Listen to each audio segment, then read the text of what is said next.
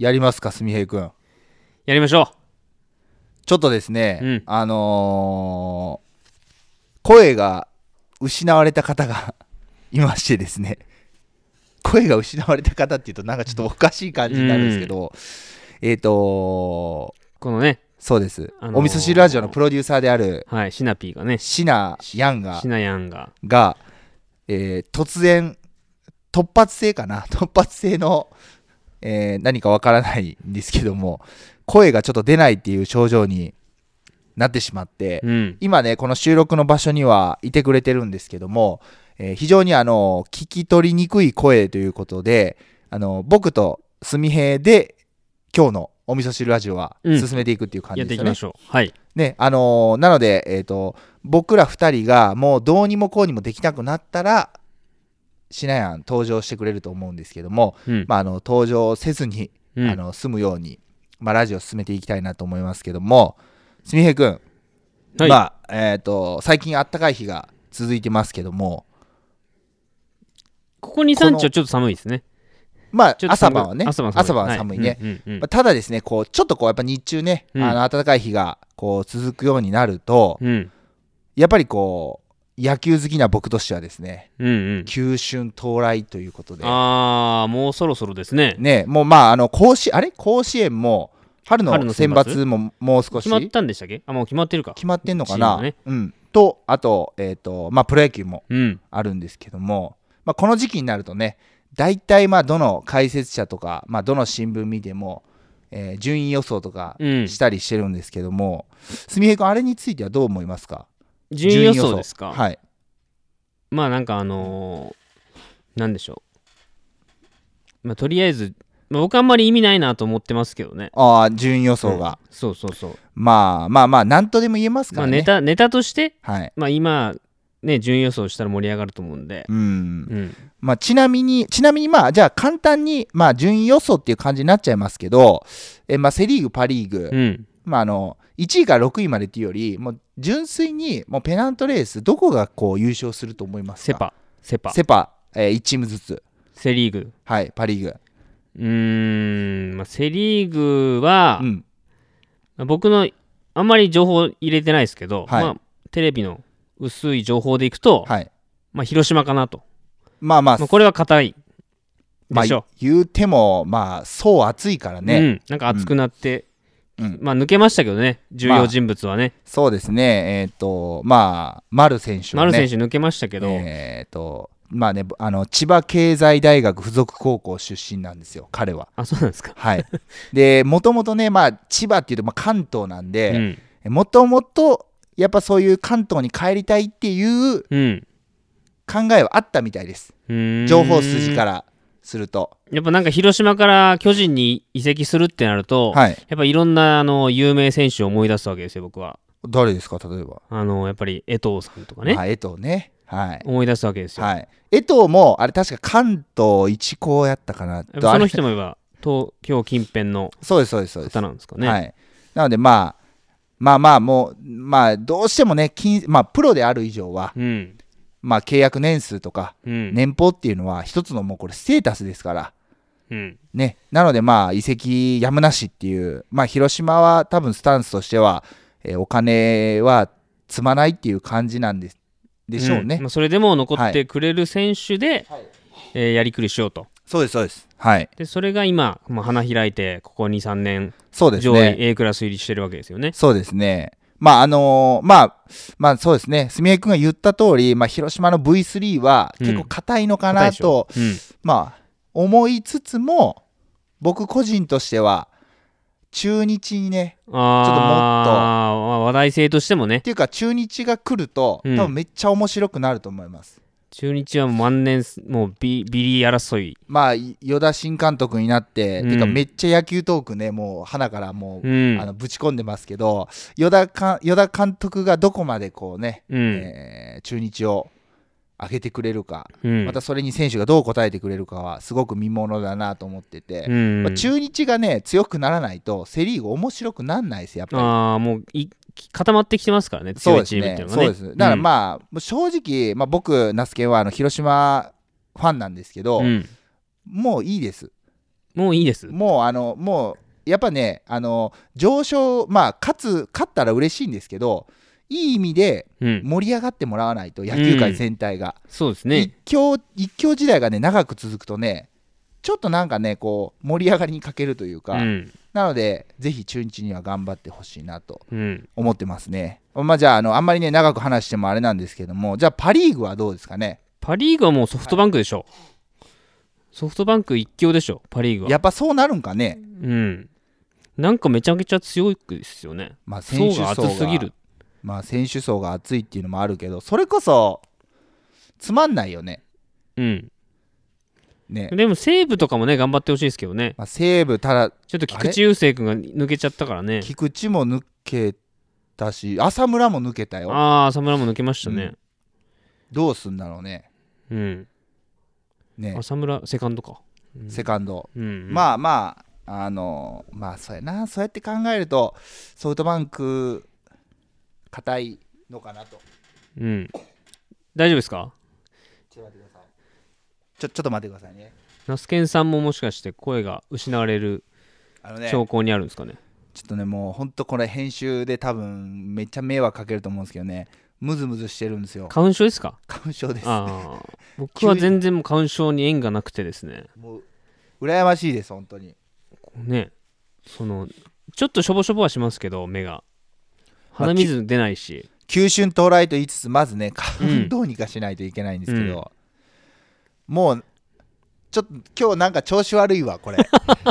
調子悪いわ。もうもうオープニングトークこの辺でじゃあ。もうじゃあもうさっさと本編。う本編いっちゃいましょうかじゃあ、うんこれ大丈夫かな、うんこの回採採ま用さあこういうれるから、シンシンプルにね。うん、行った方がいいですよ。ここまあずるずるいくんじゃなくて。とりあえずね、うん。あのスミヘイとナスケンの、あのプロ野球の、うん。えー順位予想えセ・リーグ1位は広島で、はい。えーパ・リーグ1位はソソフフトバンクっていうことで、はい。えーまたこれはあと、うん。ペナントレース終了後に、うん。えーまた触れたいなと、うん。またオールスター前にねこの辺の話もねね。できたらいいやいやいですねで今ちょっとねあの2人ともちょっと状態があのもう状態なんであの改めてね、えー、と野球野球特番みたいなう感じで、ん。野球好きな人も結構いますから、そうですね、はい。やりたいなと思いますんで、うん。はい。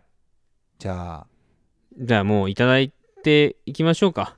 いただいて。こ違いましたっけ？こう いただきじましょうか。じゃあいただきましょうか、ねいただきましょう。はい、はい。はい、おお味噌汁ラジオ。高校は建築家のナスケンです高校は普通科のすみへいです。はい、はい、はい。ちょっとね 間の取り方がいまいち分かってませんけども。えーっとすみへくんあの高校うん。まあまああのが最終学歴はね大卒って聞いてますけど、はいはい。高校は普通科。普通科です。まああのまあいわゆる進学校の普通科ですね。高中学まあ小中はまあ普通の公立高校、どはい。その近くの公立高校行って、はい。でち高学高校は、はい。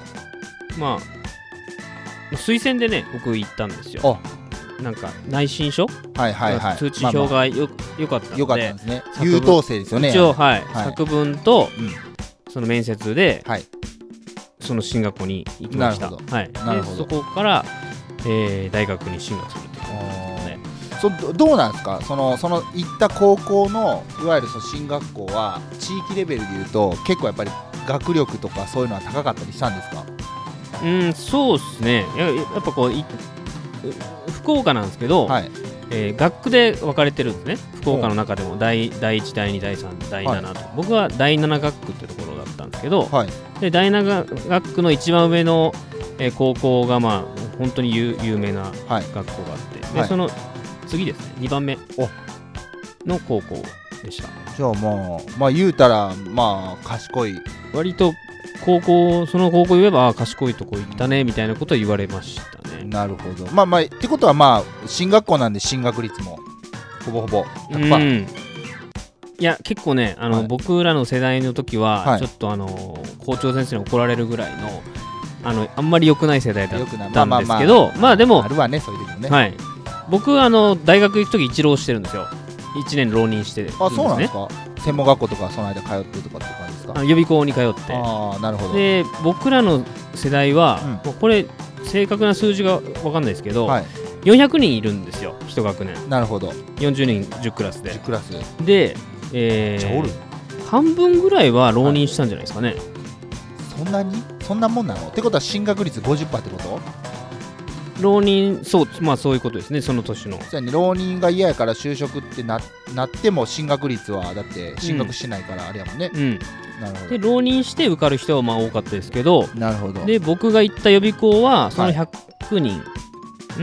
そのうちのもう多分半分ぐらいが同じ予備校に行ってたのであだから高校4年生みたいなのを送ってましたね。いなるほど、だからね、行ったら卒業して別れたはずの友達がいっぱいいるみたいな なるほど。いう予備校に行ってました。なるほど。まあまあそじゃあそういうまあ高校時代というか、そうですね。だったんですね。でまあ。ナスケンさんはもうこの前の？そうですねあの、ねナスケン会で。ねあのまだもしね聞かれてない方見えましたらぜひナスケン特番というあの過去回の放送を聞いていただきたいなと思うんですけども僕はまああの、えー、と建築家に工業高校のそうですねえー工業高校の建築家に入学するもやっぱりこうまあね野球部にまあ入っうんたんですね。でまあ野球も、えー練習についていけずまあやめて、うん。えーそうするとまあ歯車が狂って、うん。結局学校にもなかなか行かなくなって、うん。でまあしまいにはもう自主退学したという、高高1を経て辞めえー、たんですとそうですね。高校1年生の時は、えー、との単位は取れててですね。高校うん2年生の7月の31日付で辞めたうんうん。っていう感じになりますね、でそれで、まあ、夜間通ってはい。高校のなんていうんですか資格？そうですね。あのえっ、とでその7月末で辞めてでまあ廃人になって半年ぐらいになって、でまあ4月からもう一回その同じ、えー工業高校の建築科のあの定時制ですね、うん。夜間の部に、えーまあ、再入学してですね、うんうん。えーまあ、1年間の単位が認められたので通常4年間かかるあの定時制が3年でまあ卒業できたってうん。うんいう感じになりますね。だからまあ20歳で20歳でうん。高校卒業、うん。まあ純平はだから19歳で18であ18で卒業してけど10 19で大学に入りました、うん。だからまあえーっとまあ純平も、えー少なからずまあつまずいてるとまあまあ、えーつままあ僕もねあのつまずきまくってると、まあそんなねあの今日はねポンコツ2人が、うん。えーラジオをねはい。お届けするってことで。そういうね話題をちょっと今回は。そうですね、まあ、僕らだからこそ、えーまあ、分かる分かるというかですね。言うてもまあ純平はやっぱり入学の際に、えーちょっとまあ、えー壁にぶち当たってると。で、まあ、僕も、まあ、そういうふうに自主退学してやっぱこう周りが見えなかったねうん。時があるんできっとねあのこういう経験が、えーあなたの今ねあのこのラジオを聴いていただいているあなたのあなた自身だったりあなたの身の回りの、えー家族の人のためになるんじゃないかなっていう思いで今日はお届けしたいと思いますんで、うん。はい、こんな感じで進めていきますか。そうですね。はい。はい。はい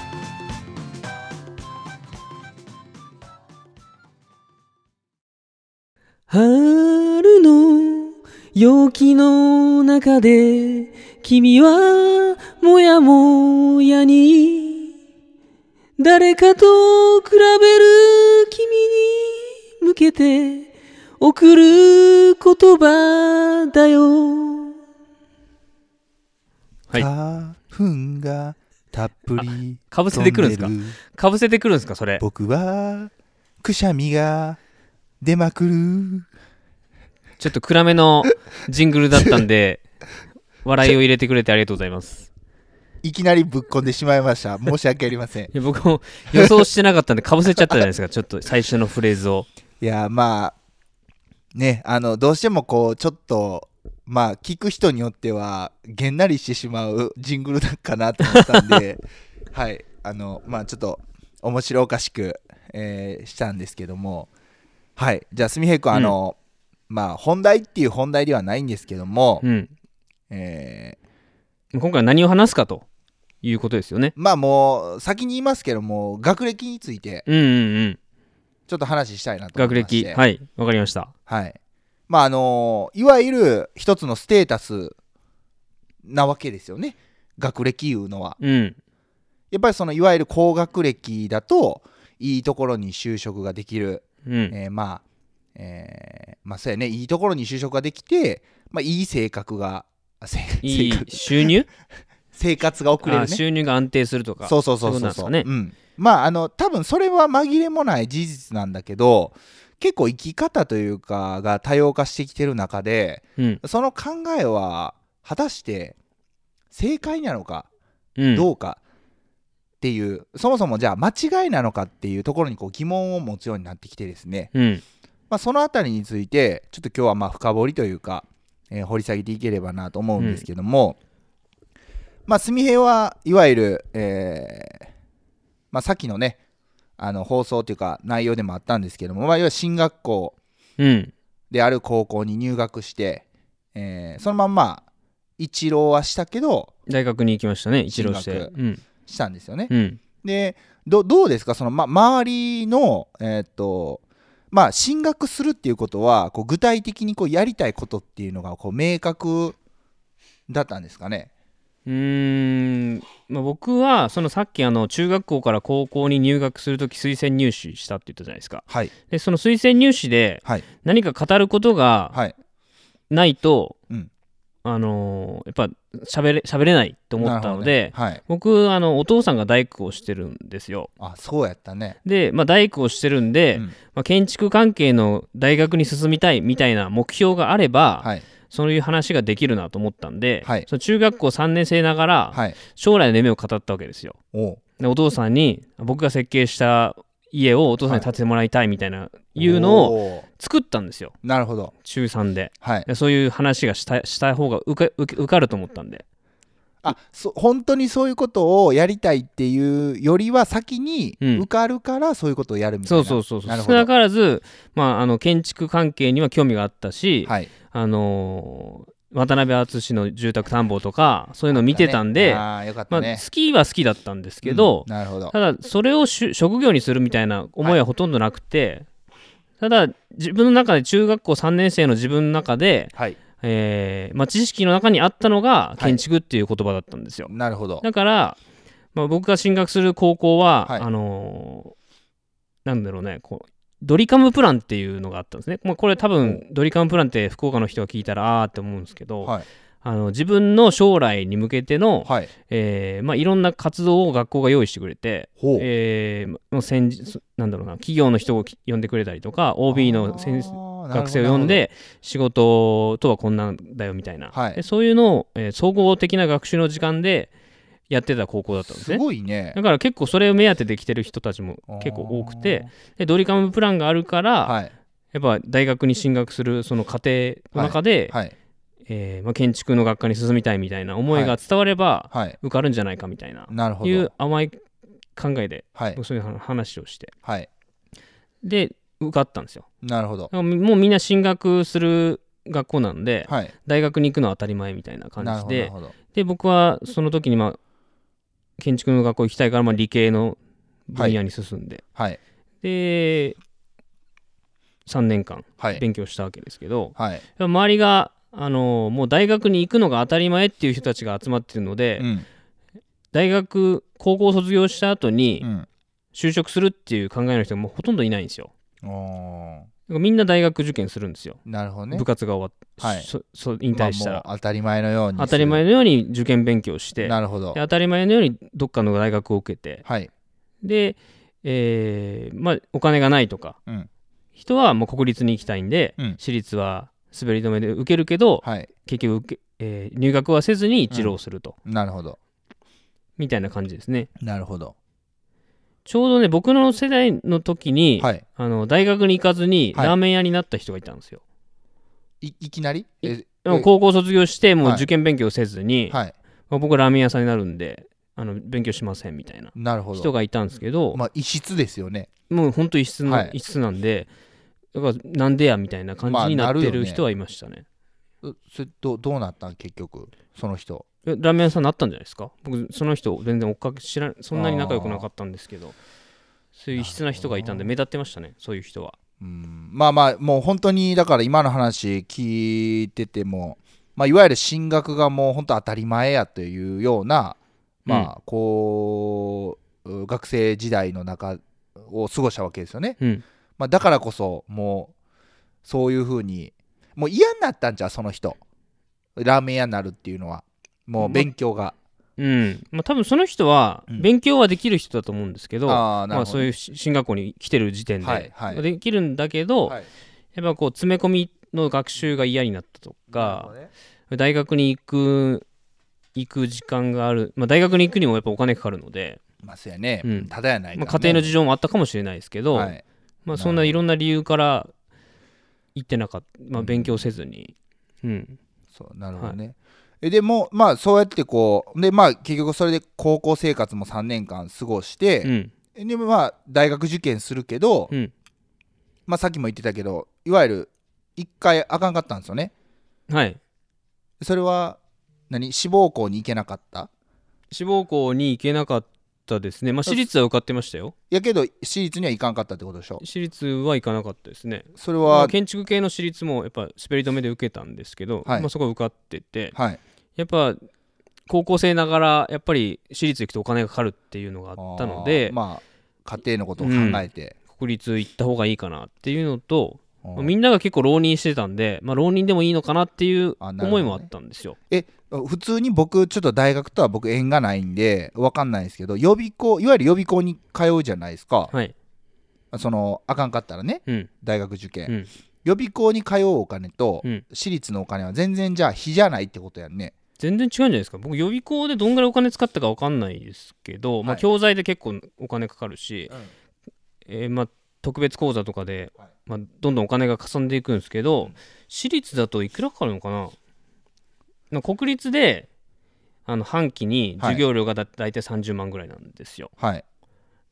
で私立だと多分倍とか、まあ、100万とかするんじゃなですか？かかるんや。私立だと。それは専門分野だともっとかかりますね。そうなん医学部の私立の医学部とか。なるほどね。だともう専門的なんでお金はやっぱどんどんかかるし。なるほどな。まあまあだからまあそういうその当時の純平からしてみたらやっぱりまあ、えーとお金の面であったりとか、うん。えーまあ言うても自分のお金で通えんじゃないですか。うん。あのその大学のねそういう授業料払うのってやっぱりこう、まあ、親に協力してもらわないとできないと思うんそうでですね。まあ、そういうところをはんからまあ総合的に判断して、うん。えー予備校に1年通って、うん。じゃあもう1回受けて晴れてじゃあ、えーいわゆる国公立の、そうですね国立の大学に受かって。はい。はい。建建築学科、建築学科ですね。なるほど、うん。でまあじゃあ大学生になるっていう、はい。そんな感じですか、うん。うん。そうですね大学。うん。大学ななはいなるほど。あのー浪人する前に、まあはいこれ親から言われたんですけど、はい。僕、まあ、建築系に行くもんだって親も思ってたんですよ。はい。でまあ僕も建築の大学受けるって言ってたんで。はい。で浪人するって決まったててから、はい。あの福岡の建設専門学校っていうまああの専門学校ですね、はい。建築系の専門学校行けみたいなはい。ことを言われたんですよ。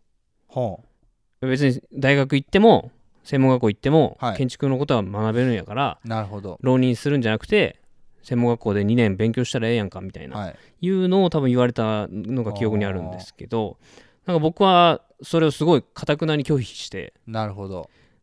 僕総合大学に行きたかったんですよ。まあ建築のことだけじゃなくってってことですよね。そうです。はい。大学に行きたいっていう憧れもあったしまあ、よよ四四年生大学四年生の。でいろんな学部とか学科の人が集まる総合大学、ね。キャンパスライフそうだね。そうそうそうそうなるほど。やっぱちょうどそういうドラマもやっぱあったし大学に対する憧れっていうのはものすごく多分あったんですよ、はい。なるほど、うん。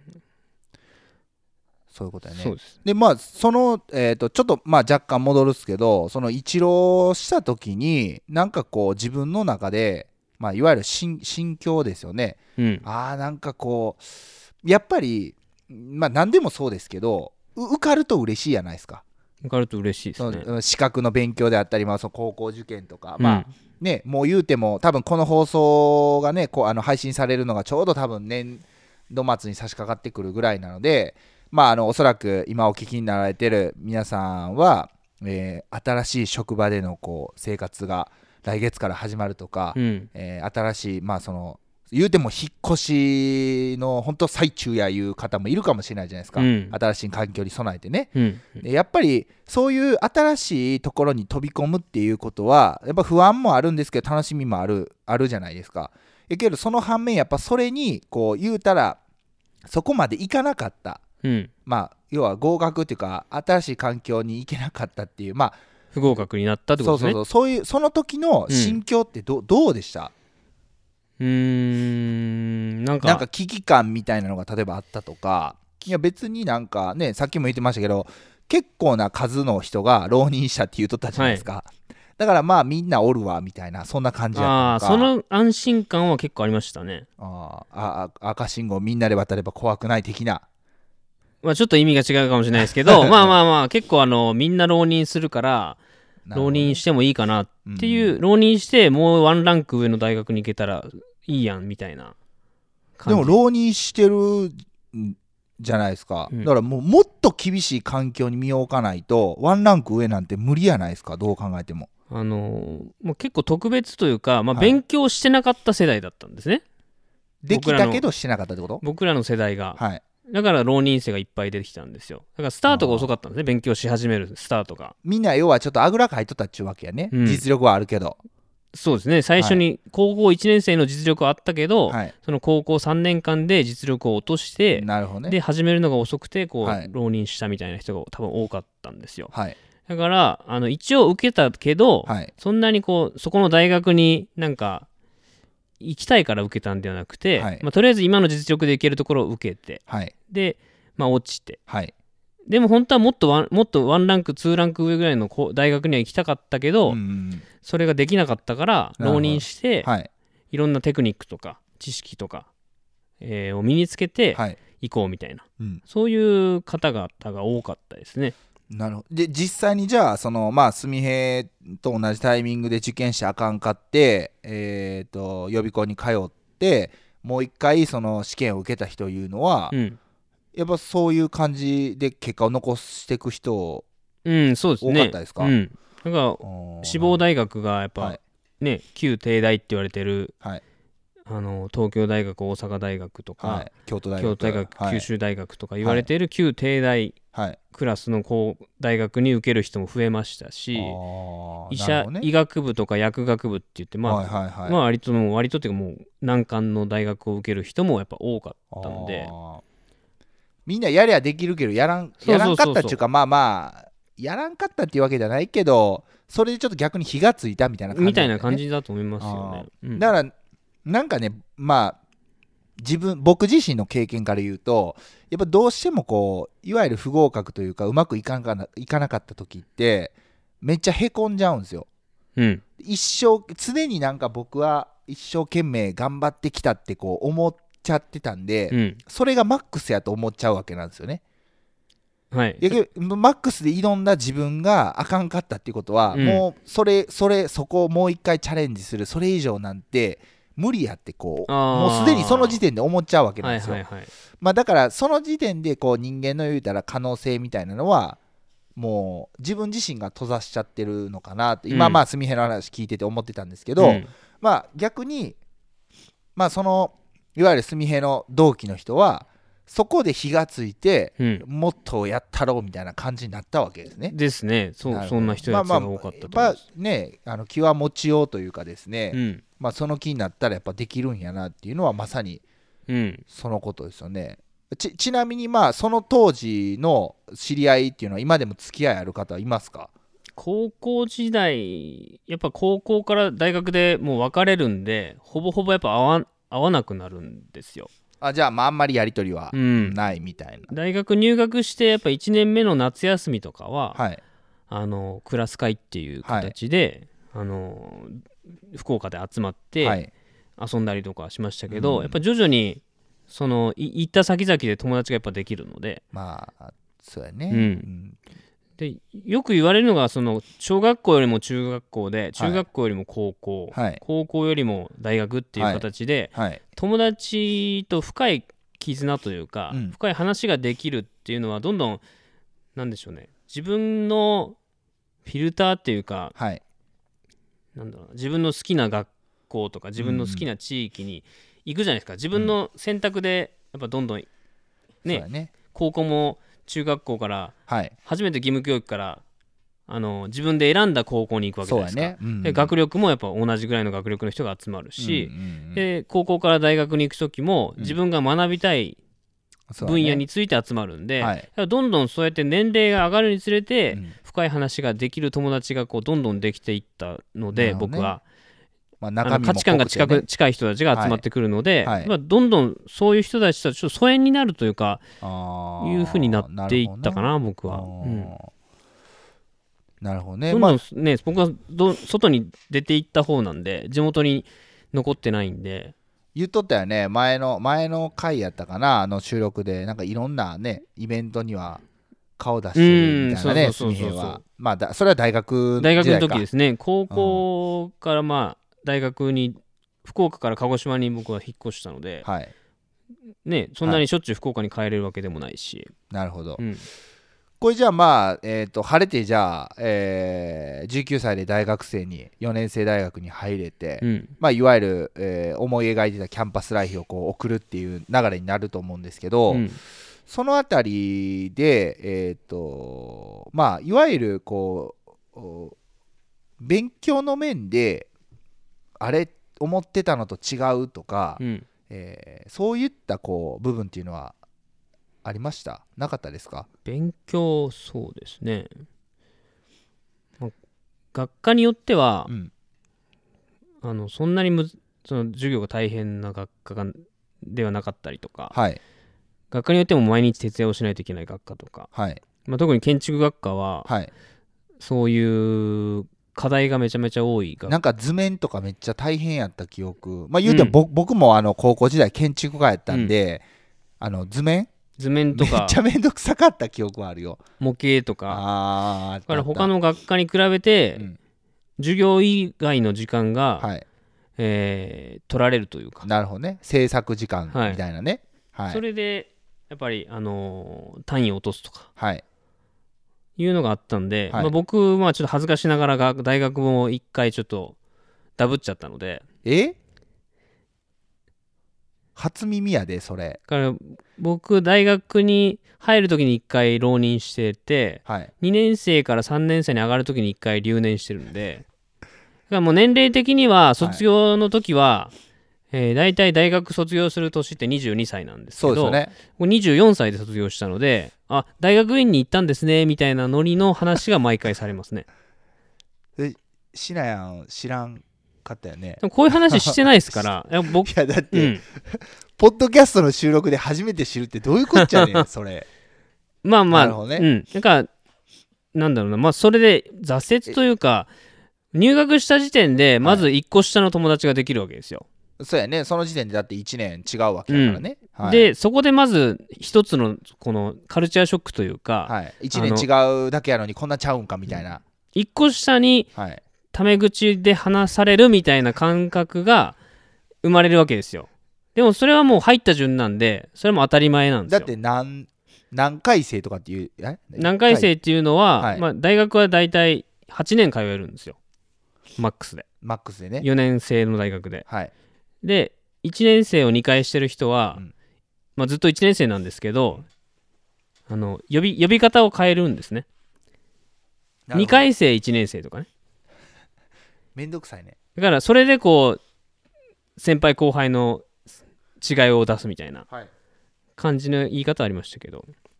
で僕は大学入る時に1回えっ、と、えー苦労して。なるほど。で大学の途中で1年苦労したので。そそそななんで大学でいその2年生から3年生に上がる時であかんかったん？でそれは授業の単位が取れなかったからですよ。それなんで取れやんかったん？学校休んだりしてたんで。ななんで休んどったん？そこまあまあ話しますけど、まあ、僕その朝起きれなかったりとかですね。でその授業の課題が間に合わなかったりとか。いわゆる怠けとったいうことか。そうそうそう。まあこれほんとねまあまあ、うんまあ、今でもあんまり話したくないですけど。話したくないけど、まあ、話うん。だってこんな話。当時のねあの僕の同級生とかを、はい。が多分これを聞くと、うん。まあ、本当あいつ何もしてなかったみたいな。そんなグダグダやったん？うん。で課外活動を頑張りすぎてあ本業。本業をおろそかにしたタイプなんですね。なるほど。一番あかんタイプやんかそれ。そうそうそう。それがまあ僕今今にもちょっとずるずる残ってる感じはありますね。そらあれいややわ多分染み込んでるんでしょうねそういう生活がまあそういう僕です。なるほど。これはと、まあまあじゃあね、特番で話したいなと思ってましたけど。特番？え？またやんの特番？いや僕の人生の特番ですよ。え？幼少期からの。幼少いや僕はだって働いてうん。これ めっちゃ脱線してますけど。はい。いやし仕事いや29歳ぐらいからの話を僕はしたわけですよ。あ前回この前のねすみへいすみへい特番と言いながら。はい。いいやのこそのね28歳までの話僕一切してないじゃないですか。やもういいんじゃないですか、まあ、まあ今じゃあついでに言いますよ今度いやいやいや、ねまあまあまあまあいいいいっすよいいっすそういうつまずきがあったりし,、はい。してたんですけどね。まあまあまあじゃあそのまあいわゆるまあ、まあ、あんまり一言でまとめるのよくないけどまあ岩陰の至りというかまあキャンパスライフのちょっとハメ外しすぎた版みたいな感じなんかな。うん。そまあ、そういうう人も多分聞いてる人いやおるいと思いますよ、うん留年した人とかあの僕みたいに怠けて留年したわけじゃなくて本当に大変で留年した人とかもいますから、まあねそそまあいもう僕は言うでもあのー自分がそういう大学とか行ってなかったんで、そういう友達もいないし、うん。そういう状況の友達もいないわけなんで、うん。今初めて聞いてあのねこれごめんね偏見かもしれんけど、うん。大学生ってもう遊んでるイメージしか僕ないなかったんですよ。うんうんうん。その当時は。うんなんか遊びたいから大学に行くみたいなやつが実際僕の、えー同級生というかうんではいたんで、うん。いたんでっていうか割合的には少ないかもしれないんですけど、うん。どうしてもそういうやつの話聞くと自分の中での大学生のイメージがそういう風に思いがちになっちゃってたんですね。でだからまあ今すみへの話聞聞くとほれみーって思思っちゃったんですけど、うんうん。まあ中にはね本当に大変な思いして多分大学通われてる方本とかありますよ本当に、ね。あの授業料がもう払えない、まあそうやね。あの母子家庭とかはいではいはい。奨学金で賄って自分のバイトのお金ではい。授業料払ってる人とかもいますし、そうやね、うん。そういう人はもう学業とバイトで、はいもう本当にま毎日キツキツの人もいましたし、なんか何でしたっけ？新聞？新聞奨学なんか足長学生募金とか、学奨学金とか、はい。あの大学高校から大学に入るときに奨学金契約契約というかあのあるんですよ。はい、僕もそれもらってましたけど、うんうんうん。有利子のはい。やつとか。まあそういうふうにだから大変な思いをして通ってる子もいるんで、まあだからね一概に大学生イコールまあ遊んでるっていう僕のイメージは、ん。イメージかそういうのはねあのほ本当偏見でしかないんですけどまあやけどまあそうそういうふうな純平の場合はうん。まあ、本本業は学学学生業です、本当に、学本業は学業なんですけど、はい。やっぱり大学生になると、うん。自由な時間が増えるし大人と接する時間も増えるんですよ、はい。そうすると学業本来はこの学勉強したくて入ったけど、はい。その出会う人によって感化されて、はい。えーまあ、1年休学して海外に行くとか、はい。その人となんか仕事をしたいとか、はい。ねそういうことがもう自由にできるんですよ。なるほどね。はい。自由が,、はい。ができるんで、はい。もう親とも離れてるし、はい。まあ、お金も、まあ、バイトすればいくらか入ってくるんで。そうやね。でそういう人たちもいたり、うん。本当に、まあ、ぼ僕の場合なら建築をめちゃめちゃこう根詰めて。はい。で建築の授業以外もはい近くの設計事務所に行って勉強したりとか、はいはい。あのそういう人もいますしなるほど。い本当様々だと思います、はい。ただ僕が言えるのは大学に行ったからうん。出会った友達とか、はい。えー、と触れられた価値観みたいなのははい。大いにあるので、うん僕はあの、まあ、浪人して留年してますけど、はい。まあ、それも一つの、まあまあ、今今の自分をこう作ってるものなんと自分には言い聞かしてますけどね。なるほどね。まあその時にしか味わえなかった。いわゆるだから普通に18でそう高校要は大学に入って22で卒業してたらえ感じることのなかった、うん。まあ、思いとか考ええに、まあ、触れられてきてるからそれを今今の純平はそれらに支えられてるっていう感じやねそうですね。なるほどな、で高校卒業してすぐに仕事に、えーされる方もいるじゃないですか、まあこそうね。まあすまあ、その人が大多数かな。商業高校とか工業高校の人たちっていうのは、特に仕事をすると思うんですけど、そうやね。その人たちとねかん話が合わないですもんね。まあそうやね。うん。2年仕事した人とはい。2年大学に行った人、まあ全然ちゃうよね。そのたまたまおね、飲み屋さんとかで一緒に飲もうみたいな話になった時に、うん。片や自分で生活費を稼いでる。はいはい。片や自分おか親にお金をもらってる。はい。で遊んでる。みたいな。ねでもね。でも、うん。世界の広がり方でいくと、はい。ぱ大学で学べることもあるし。そうやね。でも本当におあの仕事をして学べることもやっぱあるので、まあ、一概にどっちが正しいかっていうのはやっぱ分かんないでいすけど。あのーまあちょっとねこれまたニッチな例えになっちゃうんですけど今の話でいくと僕がね今住原話聞きながら真っ先に思い浮かんだエピソードというか話があるんですけど、うん。えー現ニューヨークヤンキースの、うん。田中将大。ああマー君。マー君、うん。と、えー日本ハムファイターズの斎藤佑樹投手ハンカチ王子。ハンカチ王子。この2人っていうのは、ね、もう2008年やったかな。ちょっと年数はちょっと覚えてないんですけど早稲田実業と駒大苫小牧高校うでん、戦ってるわけですよ、まあ、世代です僕、はい。でまあ早稲田実業が勝ってるわけですよ。優勝してね。うん。やけど進学は、えー、斉藤由貴君は、えー早稲田うん。大学に通いまして、うん。マー君はそのまま、えーま楽天に。あ、うん、入団。うん。でまあ同じ4年間を過ごしたわけですよ。うん。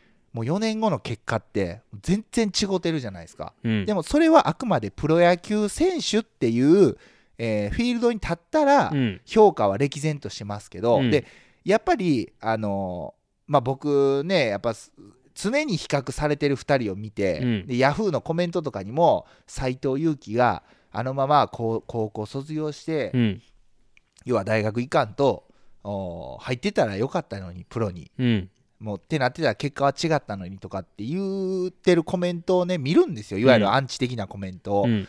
やけどもう斎藤佑樹の価値観はそこじゃないわけじゃないですか、うん。やっぱその大学に通うことで得れるものっていうのはあるわけじゃないですか。その間マー君は必死こいって多分練習したと思うんですよ、うん。で練習してもうプロのプロ野球っていう世界ではもう運命の差ができたわけじゃないですか、うん。やけどその斎藤佑樹にはマー君が感じえなかった大学生活での4年間っていうのがあるわけじゃないですか。うん。これはマー君にはもうあのマー君がそのそれを感じることっていうのはできないじゃないですか、うん。であの、まあ、これはねプロの世界なんでもう比較されるのは仕方ないんです今現時点でもう1年間で何十億稼ぐ選手になってるわけですよ。うん。田中マー君は。う、ん。斎藤佑樹はもう数千万だ数千万でも僕らがしてみたらめっちゃ多いんですけど、で金額だけで見見られるのがやっぱプロなんで、うん。本当これはねあの歯がゆいなと思うんですけどもうやっぱそこに価値観というかはないないわけですよ。だからアンチはいろいろコメントはしますけど、うん。やっぱ斎藤佑樹君にはその4年間っていうのは多分かけがえのない4年間だったわけだし、うんえーまあマー君にはマー君のその必死こいた4年間があるわけなんで、うん。そこをまあ同じような感じで比較するのはどうなんかなとこううん。まあ、周りはねいくらでも言えますからね。そう言える。僕まあその進学した時に、うん。まあ、やっぱ新聞に載ってたんで、はい、その時の新聞どっかの新聞で、はい。あの斉藤佑樹君は、はい。あの教育者になりたいみたいななるほどね。のが書いてあってうん。でそのために大学に行って、そうやね。で勉強したみたいな。って取れへんもんね大学行かんとね。そうそうそう、で行ったみたいな話があったんであまあ斉藤君はプロじゃなくてそういう指導者としてうんはい。なんかやっていくんだなみたいなのを覚えてますけど、まあ結果的にプロにはなってますけどね。まあやけどこれ言うてもプロ野球選手がまあ教えれるのってなかなかないじゃないですか。大学出て教職員免許取ってないと教えれないんで、ひょっとしたらね早稲田えー実業高校とか、うん。早稲田大学とかの監督にひょっとしたらなる時期も来るかもしれないし、うん。かといってじゃあマー君がすぐになれるかって言ったらちゃんとまあもう一回大学通って教職員免許取ってからじゃないとなれないんで、うん。まあやっぱり目指すべきところがそもそもじゃあ違うわけなんですよね。そうですね。うん、なるほどな。本当に、僕らが勝手にね斉藤君とマー君あの試合を見て、はい。はい。衝撃を覚えて、はい。このし対決をプロでも見たいみたいな、はい。まあねこっちらのエゴでしエゴでしかないですけど、うん。それがこうまあ変な言い方すると裏切られたっていう感じでこう皮肉で言ってるんだと思うんですけど、まあそうやね。うん、でもはい。斎藤君はね、まあのーまあ、仮に指導者になった時に、はい。多分いろんなことを多分教えられるんだと思うんですよ。そうですね。ひ人としての多分来るまあもちろんやっぱ言うても大変な時期の方が多いじゃないですか。結果残せてないね、だからそういう時にあのやっぱすごくマスコミもまあ持ち上げといてねあんだけ高校時代に、うん。今はもうすごく叩かれるじゃないですか、やっうんぱそういうそこああいう立場でしか感じれないものって多分すごく説得力はあると思うんですよ。うん。だからまあマー君に言われたらああすごいなってこう言うぐらいで終わりますけどうん。斎、藤佑樹君に言われたらやっぱ経験してる分、うん。すごいな以上のものは感じるのかなってうん思うんですよ、別にマー君がねあの全然ダメとかそういいとかそういうわけじゃないんですけどやっぱりあの人として経験してるこう深みが違うんで、うん。まあ、そこはねぜひあのまあマー君にはマー君のできることがあるし斎藤由貴君には斎藤由貴君のできることがあるっていうふうにまあ分けてね、うん。ちょっと考える必要はあるのかなってごめんなさい。ちょっと話がねまたそれちゃったんですけど、まあ、どこのフィールドで頑張るかっていうところですそうよね。はい。そうやね。本当個性個性っていうところでいくと、はい。野球界ではめちゃめちゃすごい人でも、はい。まあ、片やこうどっか、えー就職したらもうま全く使い物にならないみたいな人もいるじゃないですか。やまあ。めちゃめちゃボールを投げるのは早いけど、はいはい。あのパソコンは打てないみたいな、まあ、まあまあ、極端な話ですよ。まあ、やっぱりよくね、あのーまあ、プロ野球選手のこう要はトライアウト、うん。第二の人生みたいなドラフト会議の後絶対やるじゃないですか、うん。こう首が宣告されてその後どうするみたいなうんね、うん。ああいうのもやっぱりね、あのー見てると僕今まで野球しかやってこなかったんでどうしたらいいいいのかみたいなね、うん。そういう人もいるんですよ。うん。だからやっぱり野球にそれだけ人生かけてきてるっていうのは分かるんですけどいわゆる引退したクビになった後のセカンドキャリアっていうのはすごく野球界でも問題になってるんですよね、うん。選手寿命がやっぱり平均で多分もう30代前半とかまあなのかな。うん。なので言うたら働き盛りじゃないですか。その頃って一般社会で言うたら、うん。そんな時にやっぱこう要はプロ野球から首を切られて、えーポンって社会に出て何ができるかって考えた時のことを考えると、うん。やっぱこうそういうふうにあの専門知識をつけるとか大学に通うとかね。そういうのはまあまああってもいいのかなとか思ったりね、するんですけど。もう高校に行かずにやりたいことがあればやったらいいなとや、まあ、思う時もありますしその、まわ若い頃っていうかちっちゃい頃ってなんかなりたいこともやっぱないから、うん。まあ、とりあえず大学に行こうっていう人は多分多くの場合あると思うんですよ。そうね。大学に行って何か見つけたいみたいな、はいはい。大学に行ったら何かあるんじゃないかみたいなうん。ことで大学進学する方多分多いと思うんですけど、まあ僕もその一つではありますね。一応建築のあの学校に行ったんですけど建築系に進んでる人もいれば別にあの営業職に行ってる人もいるしやっぱいろいろ様々ですね。卒業していく先っていうのは。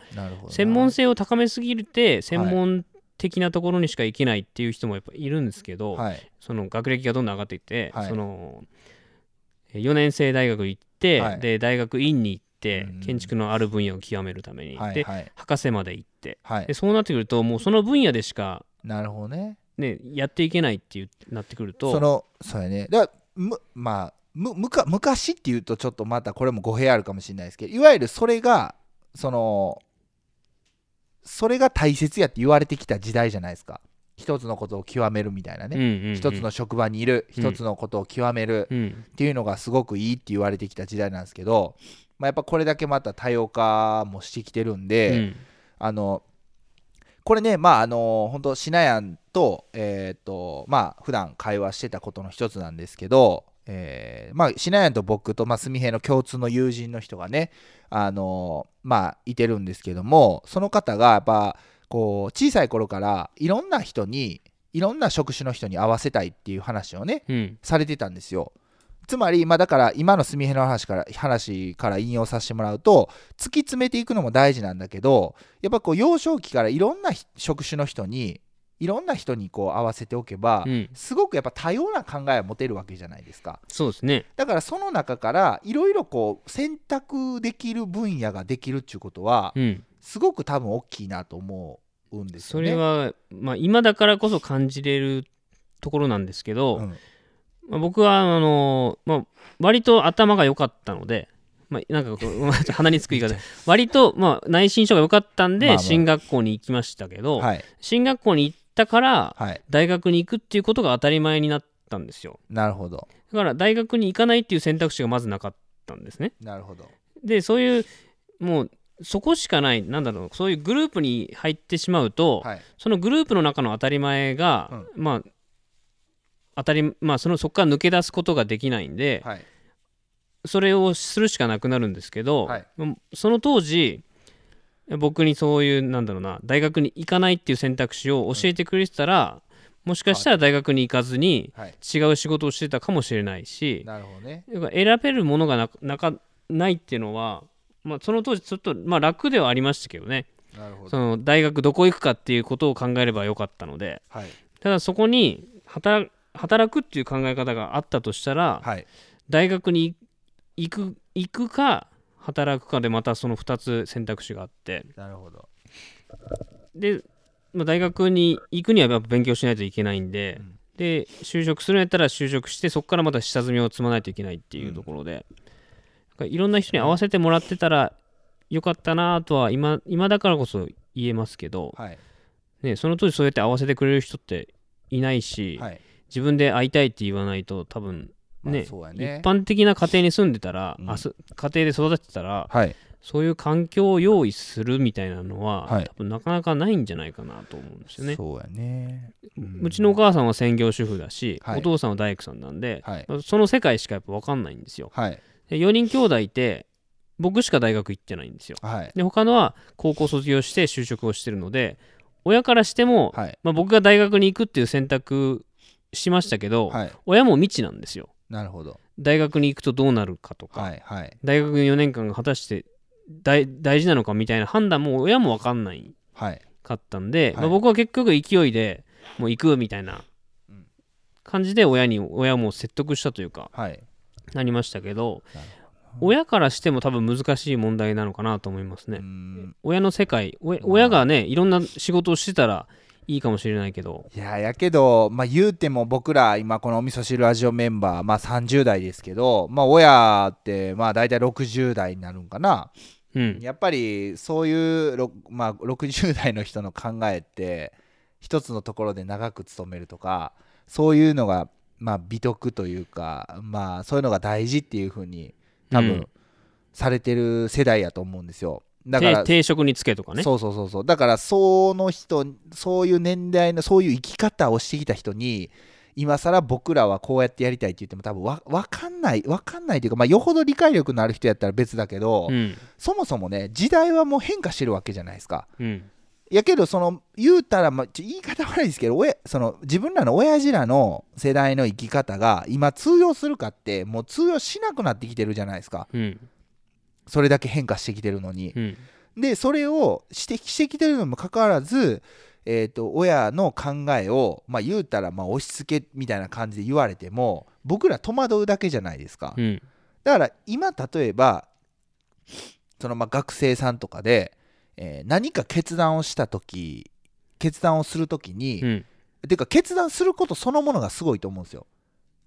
例えば今通ってる、えー学校をお辞めると。うん。本当にやりたいことがあるからやめる。もしくは、えー、とこのままやったら、えーやりたいことが見つけれないから離れてうん。本当にやりたいことを見つけるみたいなね、そういうっていうかそういう決断をすることってすごく大事だと思うんですよ。うん。やけどそれをやっぱりそういう親親の世代はよく思わないんですよ。なんでやめるんやみたいな。うん。頑張っていけよみたいないやいや頑張って言っとったけどもうここで決断したわけじゃないですか。うん。でと特にね僕自分のことを自分が経験してるんで要は高校自主退学するっていうことが、うん。ただ僕の場合は、えーっと何かやりたいことがあって辞めたっていうわけではなくって、うん。逃げ逃げたいから辞めたわけなんですよ。うん。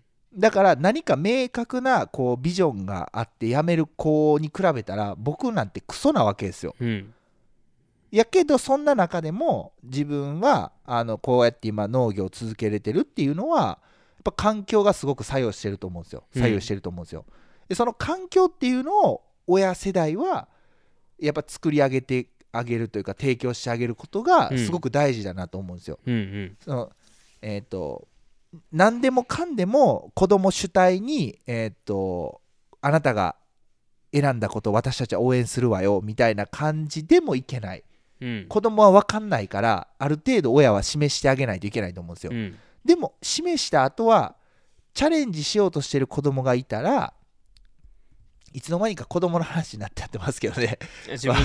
子育てみたいな子子育てみたいな話になってるけど、うん。まあやっぱひとたび子供に任したら親はやっぱもう信じて身を持ってあげることが大事だと思うんですよ。うんどうしてもその僕も全部が全部うまくできてるわけじゃないです。どうしても途中で口出しちゃう時もあるし、うんえー手を貸しちゃう時もあるんですけどお親としては子供がやっぱそういう一つ決断をしたらやっぱりこうそれをこうまあ見守ってあげるというか、うん。やりたいことが明確になってるんだったらその環境づくりを協力してあげればいいしやりたいことが見つかってないんやけど例えばだけど高校を辞めるっていう決断をしたらうん。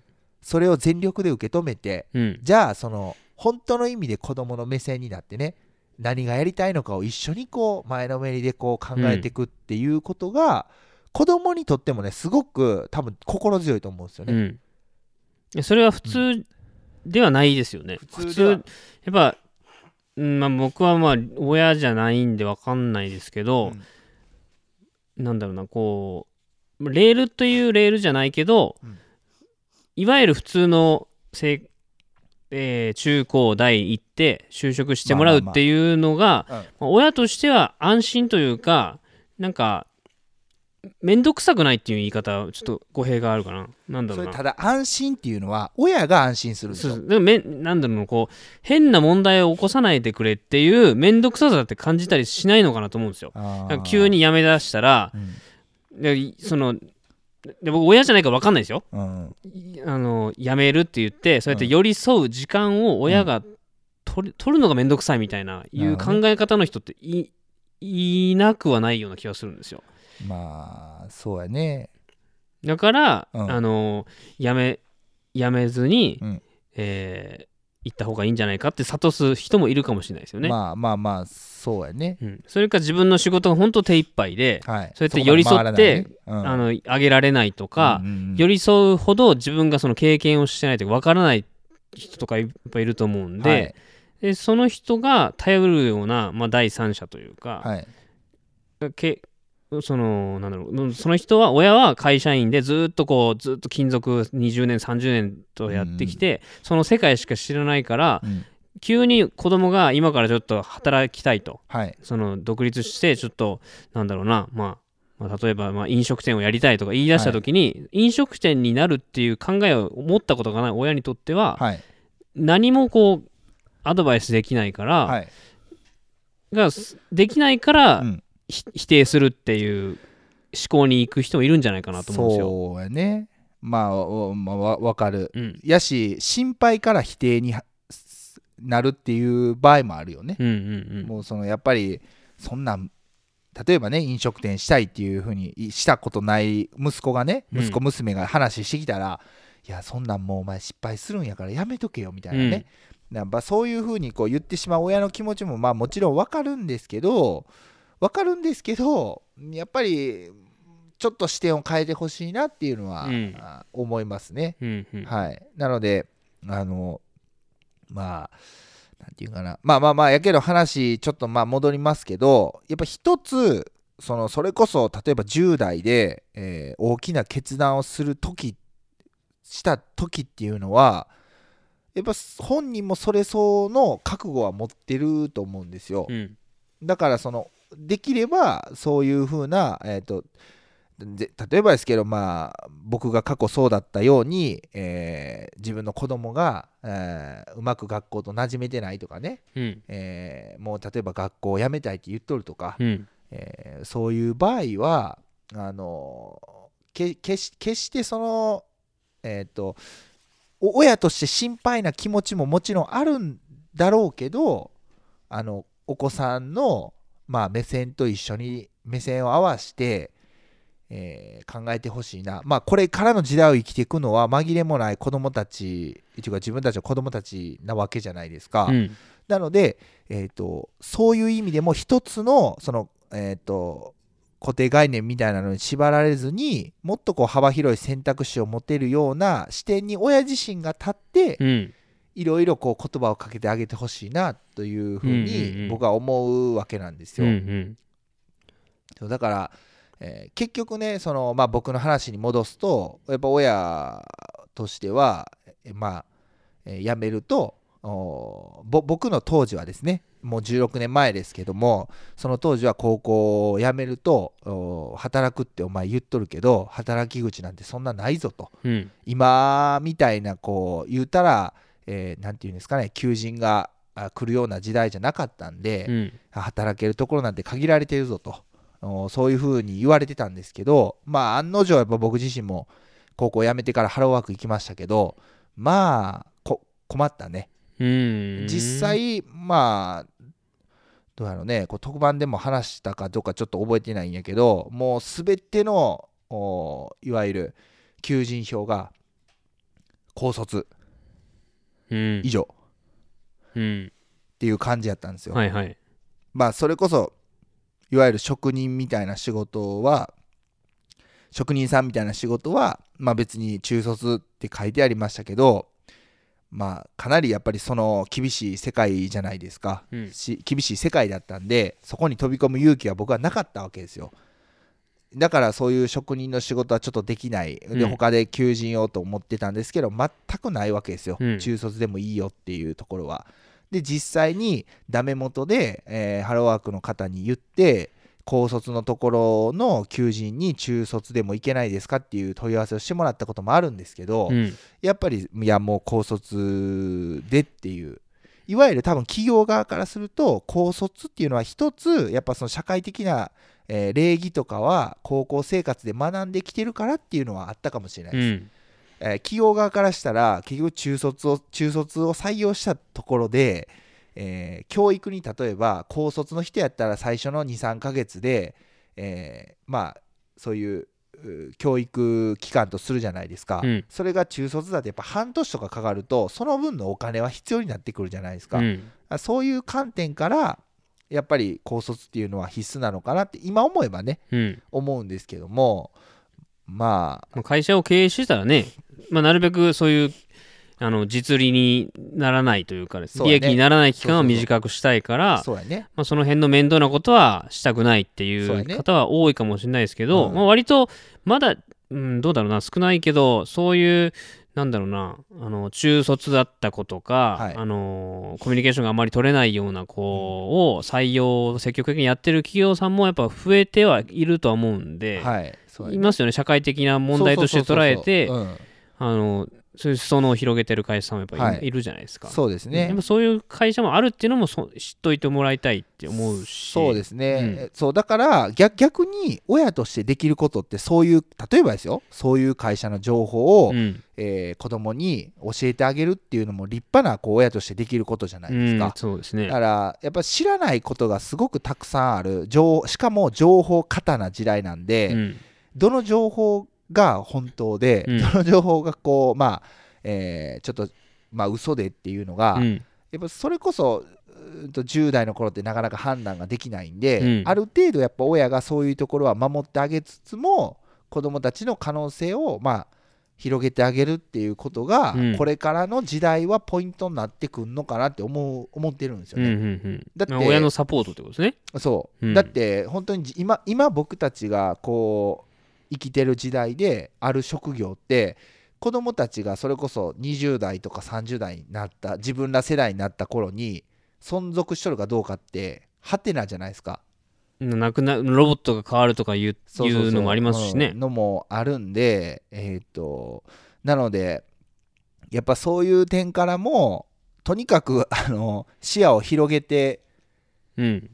おく必要は、うんまあ間違いなくあるのかなと思うんで、うん。そう。前でねあの本当にまああのっていうのも、えっとつい最近ねあのツイッター見てたらやっぱりその子供がそういうふうに、えー要はが、えー高校を辞めたとうん。そういう決断をしたっていうねあのツイートあここそういう決断を子供がしたけど私はそれを、えーとまあ、受け止めてあげたみたいなね、うん。一緒にこう、えー退学うの書類も書いたっていうツイートが、まあツイッターのお友達さんのツイートに流れてきたんですけど、うん。すごくやっぱりそれっていあの素晴らしいことだなと思って、うん。えー見させてもらったんですよ。うんうん。やっぱ辞めるってマイナスイメージしかないなって思ってたんですよね。うん。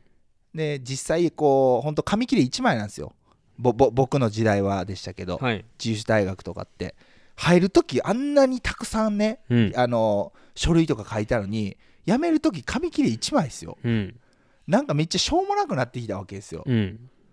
やけどそこに向き合って子供と同じ目線で一緒にそういう作業をしてあげるって、うん。め多分めっちゃ子供はね心強いと思うんですよ、その関係がきっとあの子供にとってみたら大きな支えとなって多分本当にこれからいろいろ困難とかあると思うんですけど、うん。多分そのお子さんのそういうこう頑張る源になるんじゃないかなと思って、だかうんらねあのそうあのツイート見た時に引用リツイートしようと思ったんやけどなんて引用していいかが、うん。うんうんうんまあまあもう分からんくって、うん。まあ結局できなかったっていううん。感じやったんですけど、だからああいう大人っていうか親が増えてくれれば、まあ、増えてるかもしれないけどもっともっと,、えー、とそういう視点を持った、えー人が増えてくれば、うん。子供にとってもすごくやっぱ親っていう存在をより一層意識してあのやっぱりすごいなっていうふうにこう思ってくれると思うし親子の関係がもっとで親子強いては家族の関係がすごく強力なうん。強固な関係になるんじゃないかなと思うんで、はいはい。うん、そこでねやっぱりこう跳ねのけてしまうなんでお前やめたいみたいな感じで言ってしまう親子関係っていうのは、うん、ちょっと違うのかなってうん僕は思ってるんですね。うんううん。んだからそれはナスケンがそのやっぱ自分の経験をてがあったからまあそういうふうに感じたんだと思うんですね。まあ今自分もね3人のお子さんのお父さんをされてるわけなのでそうですね。そのねもっと大きくなっていったら、もしかしたらうん。ね高校行きたくないとかね、ま言うかもしれないし、そうですね。ね。だからまあ本当にあのおさっきねシナヤンとも、まあ、シナもスミヘイとも共僕も共通の、えー人から聞いた話っていう感じで言わさせてもらいましたけどいろんな人と会う機会は作りたいなと思って、うん。つまり今僕たちがやっぱ SNS をこう、うんまあ使いながら、まあ、リアルも大切にしたいっていうふうに動いてるじゃないですか。うん。だからやっぱそういうのの延長線っていうかそういうのにやっぱ家族も巻き込んでいい意味でね巻き込んでいければ子供も本当にいろんな人に出会えるわけじゃないですか、そうですね。うん、だからもういろんな価値観に触れ合うことができるんで、うんうん。そうなった時に同世代では感じえないうん。こう思考とかそういうのが持てることになるんでい今今本人は気づいてないかもしれんけど子供はね。やっぱこれが何年後かになったらああの時のみたいな感じになってくれたら、うん。親としては親の責務を果たせたんかなみたいな、うん。なんか一つ僕はあのちっちゃい頃に感じたはい。ことなんですけど、はい。あのー小学校の時かな、うん。まあまあ、そのちっちゃい時にうん。あの留留学じゃないな。あの、はい。引っ越してきた人がいたんですよ。はい。で引っ越してきた人と、うん。なんかい今までいた子たちの違いで、なんかい今ねだから気づけたんですけど、はい。なんかその子はちっちゃいことを全然気にしない子だったんですよ。なんかなんか例えばなんかこう髪の毛がテンパだとか,、なんか鼻をほじったとか、はい。おならをしたとか,、はい。なんかそういうのでちょいちょいなんかいじめとか起きたりするじゃないですか。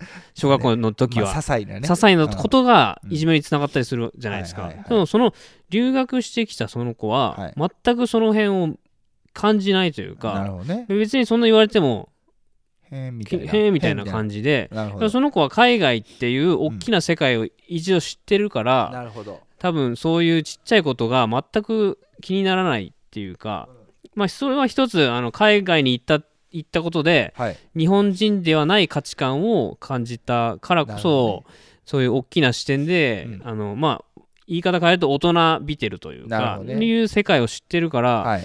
やっぱすねすごい大大事な経験を親はさせてくれたのかなとか思いますけどね、そうですよね。それをちょっとふと思いましたね、うん。いろんな人に会うっていうのも日本人だけじゃなくて、まあそうやね。まあ世界っていういろんな文化に触れるいろんな文化化に触れるっていうことが大事かなっていう、そうですね。だからまあまあまあ総じてじゃあまあいい僕らがこのねあの放送回で言いたかったことを言うのはまあ結局学歴はまあ関係ないいうことですよね、まあ、強引にまとめましたけど。うんまあ、学歴っていうことが、はいまあ全てじゃないなんか、まあ、学歴もうなんかどんどん学歴から離れていってったのはもう学歴ってことを考えること自体がはい。なんかちっちゃいなっていうところを感じましたけど、まあただ学歴が、がないと学歴がないと、まあ、逆かもしれないですね。うん。なんかこんなことがやりたいからその学歴が必要だとか、はいはいはい。だから東京大学に行くことがはい正しいんじゃなくて、はいなんかお医者さんになりたいとか,、はいはい。なんか海外で活躍する弁護士になりたいみたいな、はい。そういうことをしたいから、はい。それを学べるのは東京大学の法学部だとか、はいはいはい。なんかそういう思考のそういうことやね。になった方がいいのかなとは思いますね、だからまあそのいろんな選択肢のなを持つも持つじゃないですかそう学生時代にね、うん。で例えば小学校中学校高校って持ってじゃあその中の選択肢の一つ例えばその純平がさっき言ったようにお医者さんになりたい。でお医者さんになるにはどうしたらいいかって考えた時にそのじゃあ、えーとまあ、いわゆる東京大学とかに行く,、行き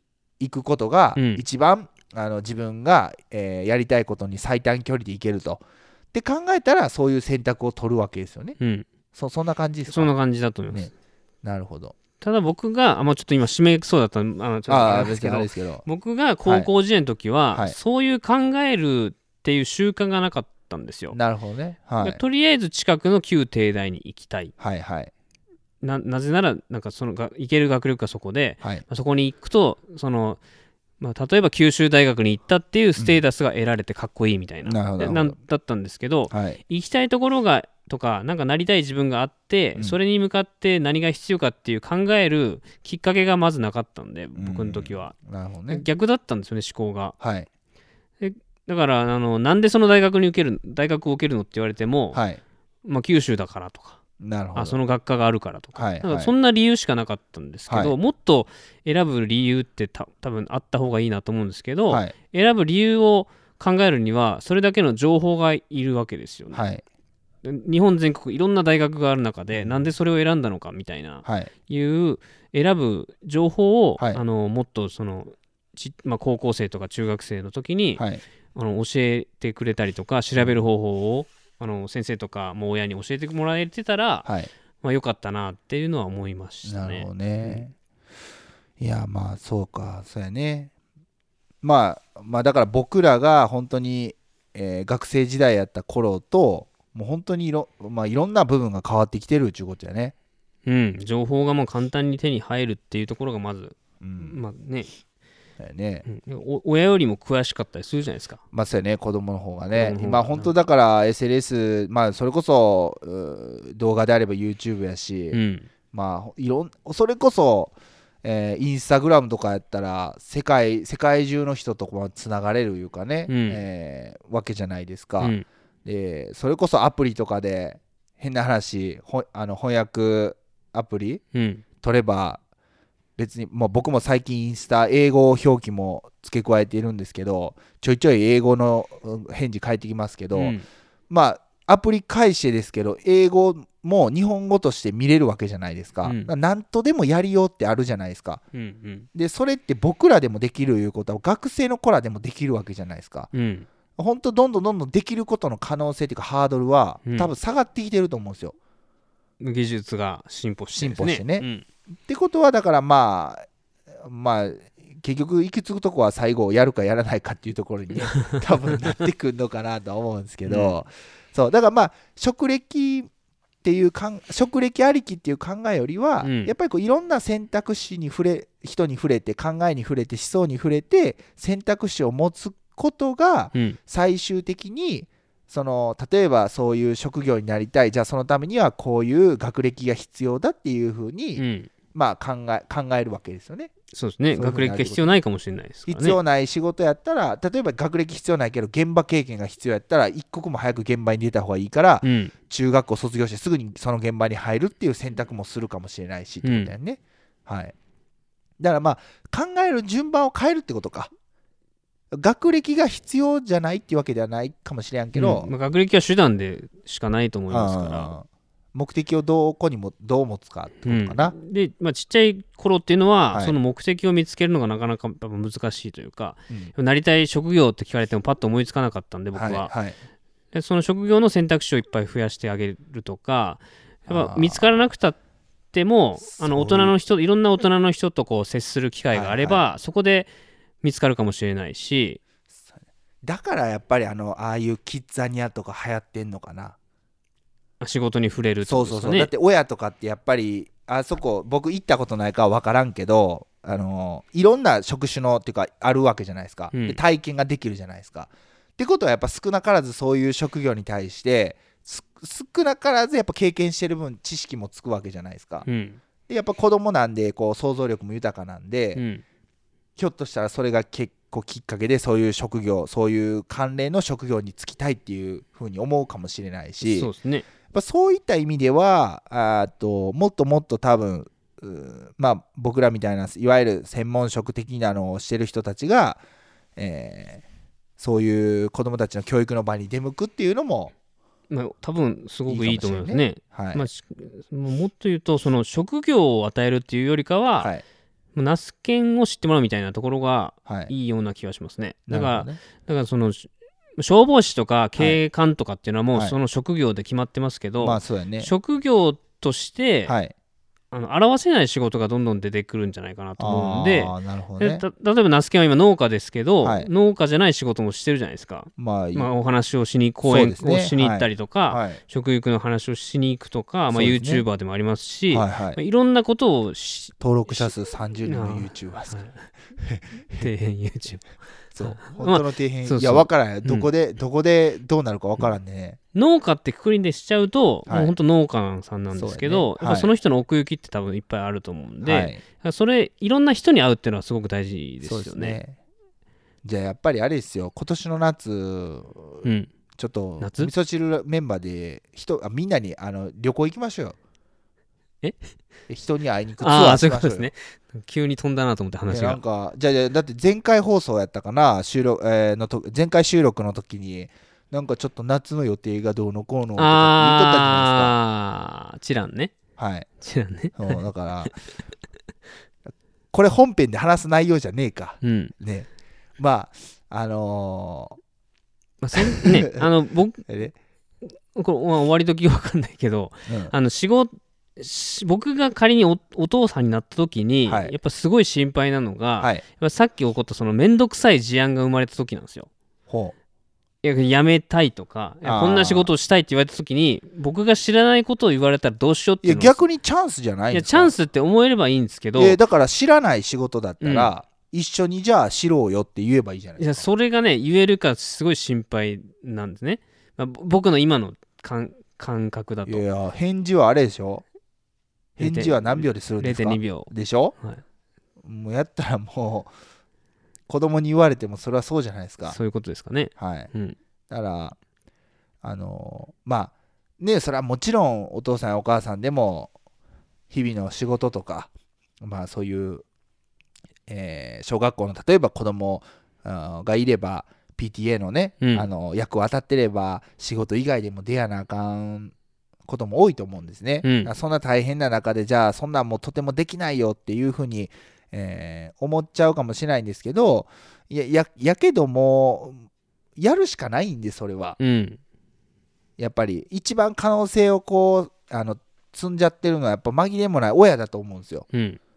だからやっぱそこは、えー、と親自身のこう考え方をちょっとやっぱり変えて、うんうんえーまあ、子供目線に合わせるというよりは子供がそういうふうに言ってきたら今純平が言ったようにねまあ面倒くさいこと来たなと思うかもしれないですけどやっぱ教育って教える育むっていうのとあと共に育むっていう意味合いもあるっていうじゃないですか。あ教育の G,、はい。G ね。そうです、はい。あの漢字にするとね、っうんうん。てことはやっぱり子供からそういうふうにアクションかけてきたってことはこれはチャンスなわけですよ。うんうんうん。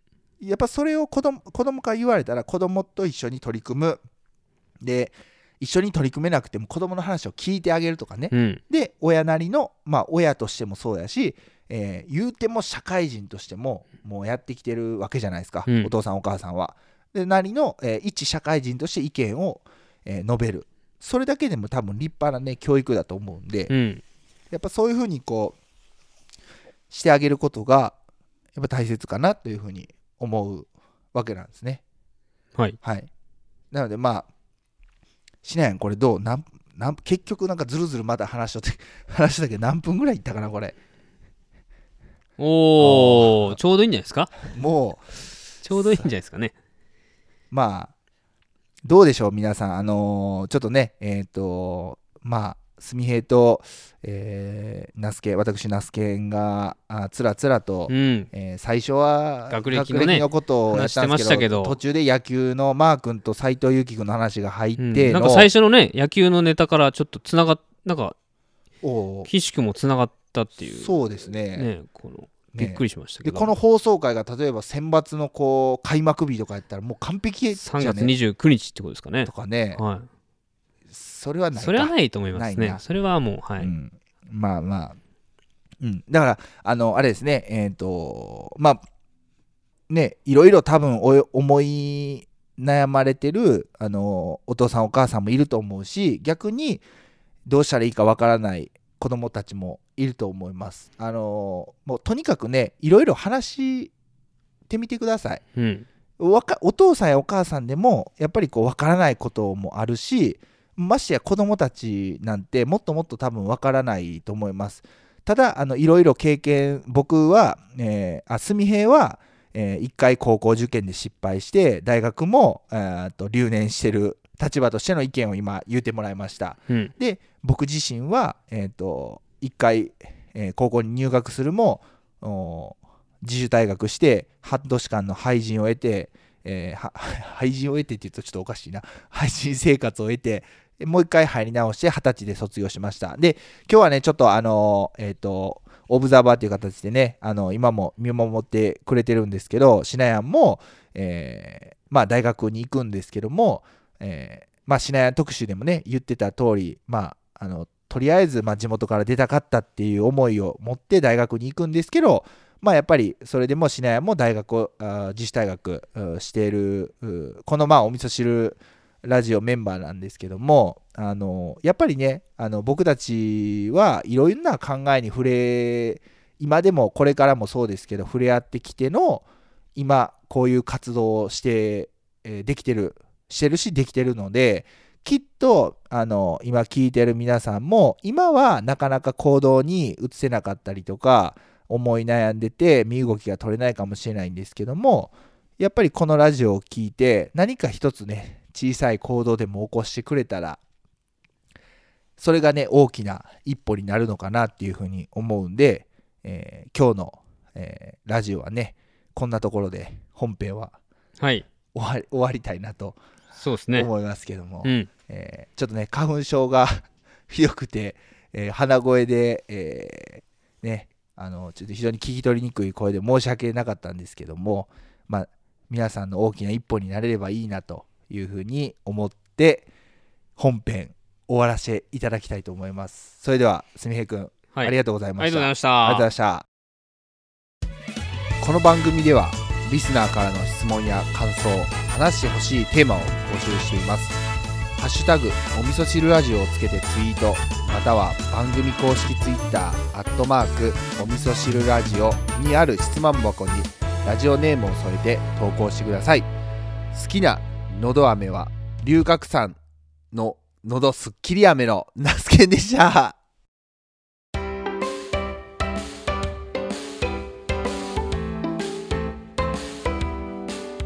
はい。はいエンディングですね。エンディングです。お疲れ様でした。お疲れ様でした、えー結局1今回も。時間も話しちゃいましたね。いやもうねなんかまあまあもう毎度のことやからもう仕方ないんやけど、うん。ついついやっぱねうん。つらつらと長くなっちゃいますね。うん、なんかちょっとあのいつもあの配信でうん、この回はどんなテーマで話してますよってタイトルつけるじゃないですか。そうですね。はい。あれなかなか今回難しいような気がするんですけど。ねなんか結構話がこう行ったり来たり結構飛び回ってましたよね、そうですね。まあそういう時もあってもいいんじゃないですかね、うん。まあ、総じて学歴についてってことで。まあそうですね。あとまあやっぱりえっ、とまあお父さんお母さんや子供たちもうん。まあ悩んでるからうん。まあぜひねあのまあそういうな悩みとかを、うん。がもしあればこの回を聞いてくれてて悩みとかがあればぜひコメント欲しいなっていうそんな放送回ですね、共有ししてほしいなっていうところですよね。そうです。少なからずやっぱり僕らメンバー3人ともあのそういう経験をしてきてるんで何かしらこうまあ、えーまあ、力になれるかもっていうとちょっと期待させてしまうようで、えーそれもそれであかんかなと思うんですけどやっぱり僕らもこう話をすることによってうん。またね新たなこう一面が見えたりするのかなとも思うんでぜひコメントはいただければ。うん。はい。まさかそんなこんななんでしょうね。このタイミングで僕があのいつまずいた話をするとは思わなかったんですけどね。初めてね話し話しましたけど。まああれ衝撃やったね。すみへい君がねしかも1回のみならずね2回というか。うん、ね。そうですね。まあまあまあでもこういう時ないとなかなか話す機会ってないっすからね、うんまあねこの好んで言うことじゃないと思いますし。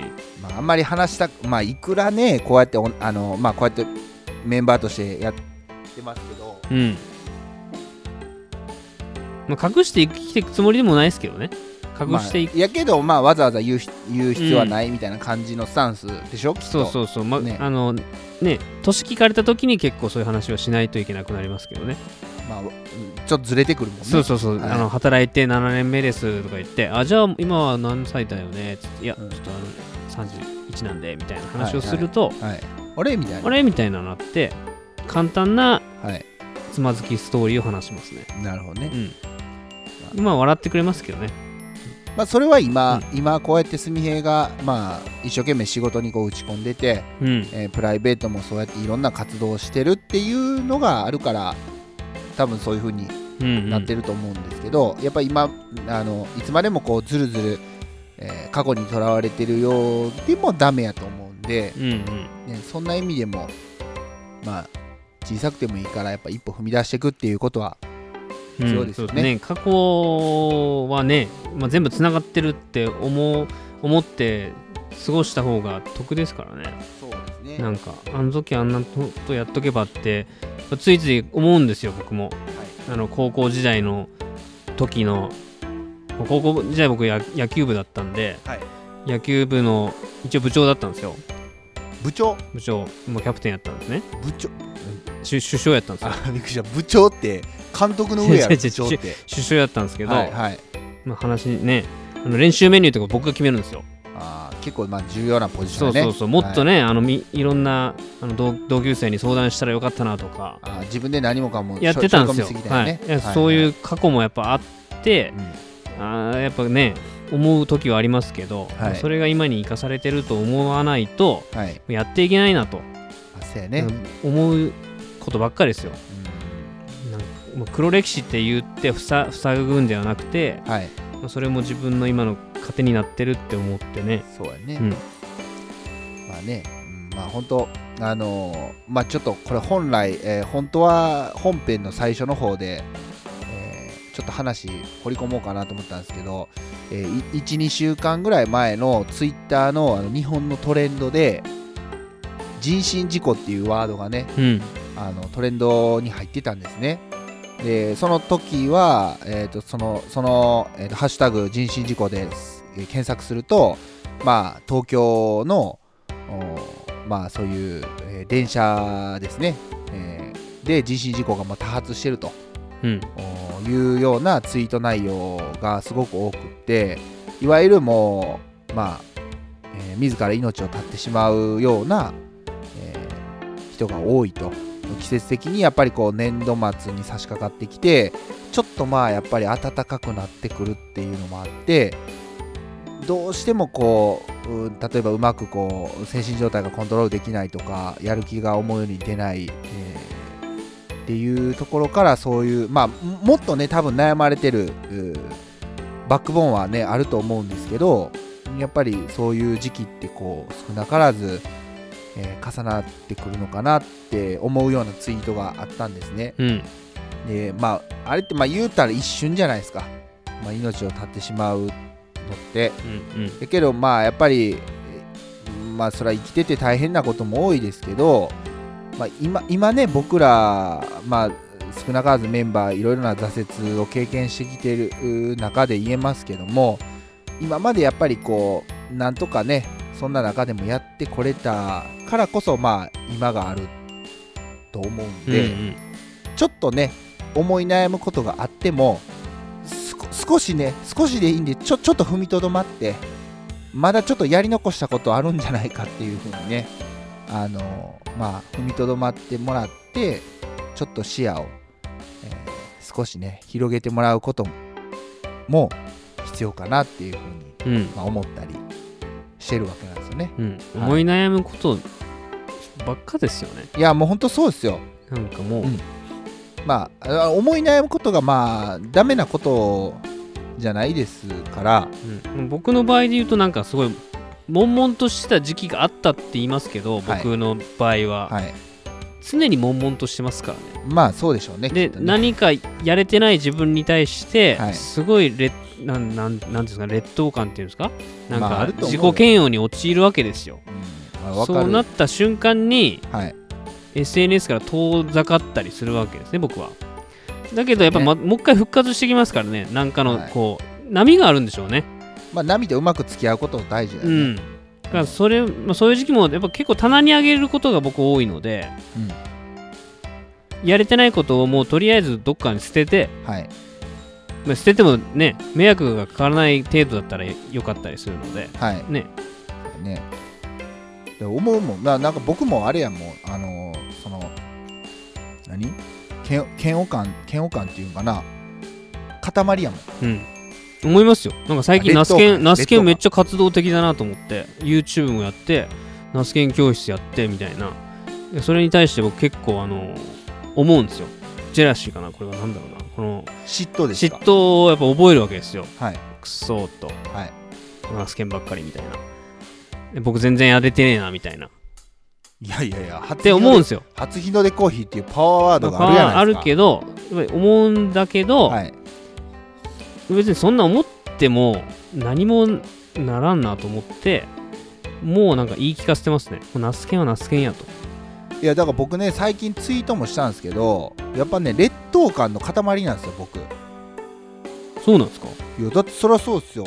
僕はしあのこの放送してるこの今収録してる明日ナスケン講演会初めての主催があるんですけど、マジでね思うのはね主催してる人ってめっちゃすごいなと思うわけですよ。はい。で要は人をそれだけこう、まあ、集める力がある人って本当すごいなと思いました。うん。であの僕は実際15名定員のところ今7名しかうん。あのこれこんな話掘り込んじゃったけど、まあ、あれかな。7名し7名来て参加表明していただいてるんですねで片やね知り合いのイベントはもう15名ですけどもうほぼ満満席なわけですよ。うん。なんやねんこの違いはと。思うわけですよ。うん。やけどそこ人数にあのこれねしなやんとまあ少しね話もしましたけど人数を集めることがあの目的じゃないですから、うん。参加していただいた方にやっぱりあのしかもねほとんどがまあほとんどというか半分以上が、えー初対面の方なんで、うん。そういう方に満足してあー参加してよかったと、うん思っていただけるようなやっぱ講演会にするっていうのが大切なことなんで、うん。まあ、ちょっとこうねあの負け惜しみみたいな感じに思われてる。てかあ思い出した。ちょっとこの最後のエンディングで申し訳ないですけどお味噌汁ラジオ星1ついてたで。え？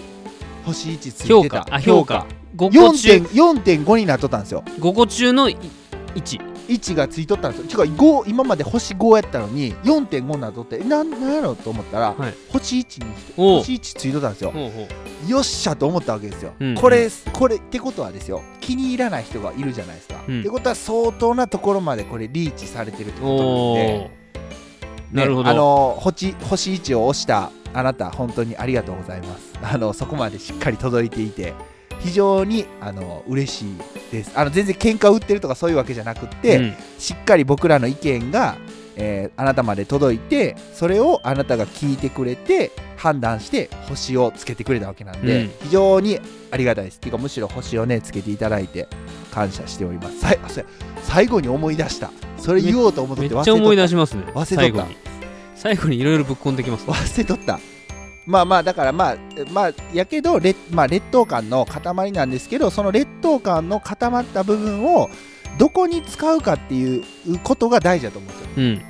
じゃあ誰かと比較してそれと競り合うような感じになっちゃっては使い方としてはちょっと違うなと今までは僕そうでしたけど、うん。じゃなくってやっぱりこう独自の自分だからこそっていう部分にどんどん使っていくことが大事だなっていうふうにこう最近特にねあの思ってるんで、えーそんな思いでね、はい。明日の講演会は挑みたいなと思いますので頑張ってください。ちょっと何のね放送会うん。になったのか終始ちょっとごちゃごちゃのね。内容やったんですけどね、うん。はい。まああのそんな感じでねはい。またこれからお味噌汁ラジオメンバーいろんなあことにこう精力的に、えーみメンバーそれぞれがいつも言ってますけど依存することなく、えー協力できることは協力していろんな分野で、えー挑戦していきたいというふうに思いますのでぜひね、えーご興味ある方、えー巻き込まれに来てもらえればなと思います。はい。はい。でははい。そろそろはい。お腹もはい。よろしいようで。よろしいようで。はい。はい。はい。いつもの。はい。じゃあそれでは皆さん手を合わせましょう。ごちそうさまでした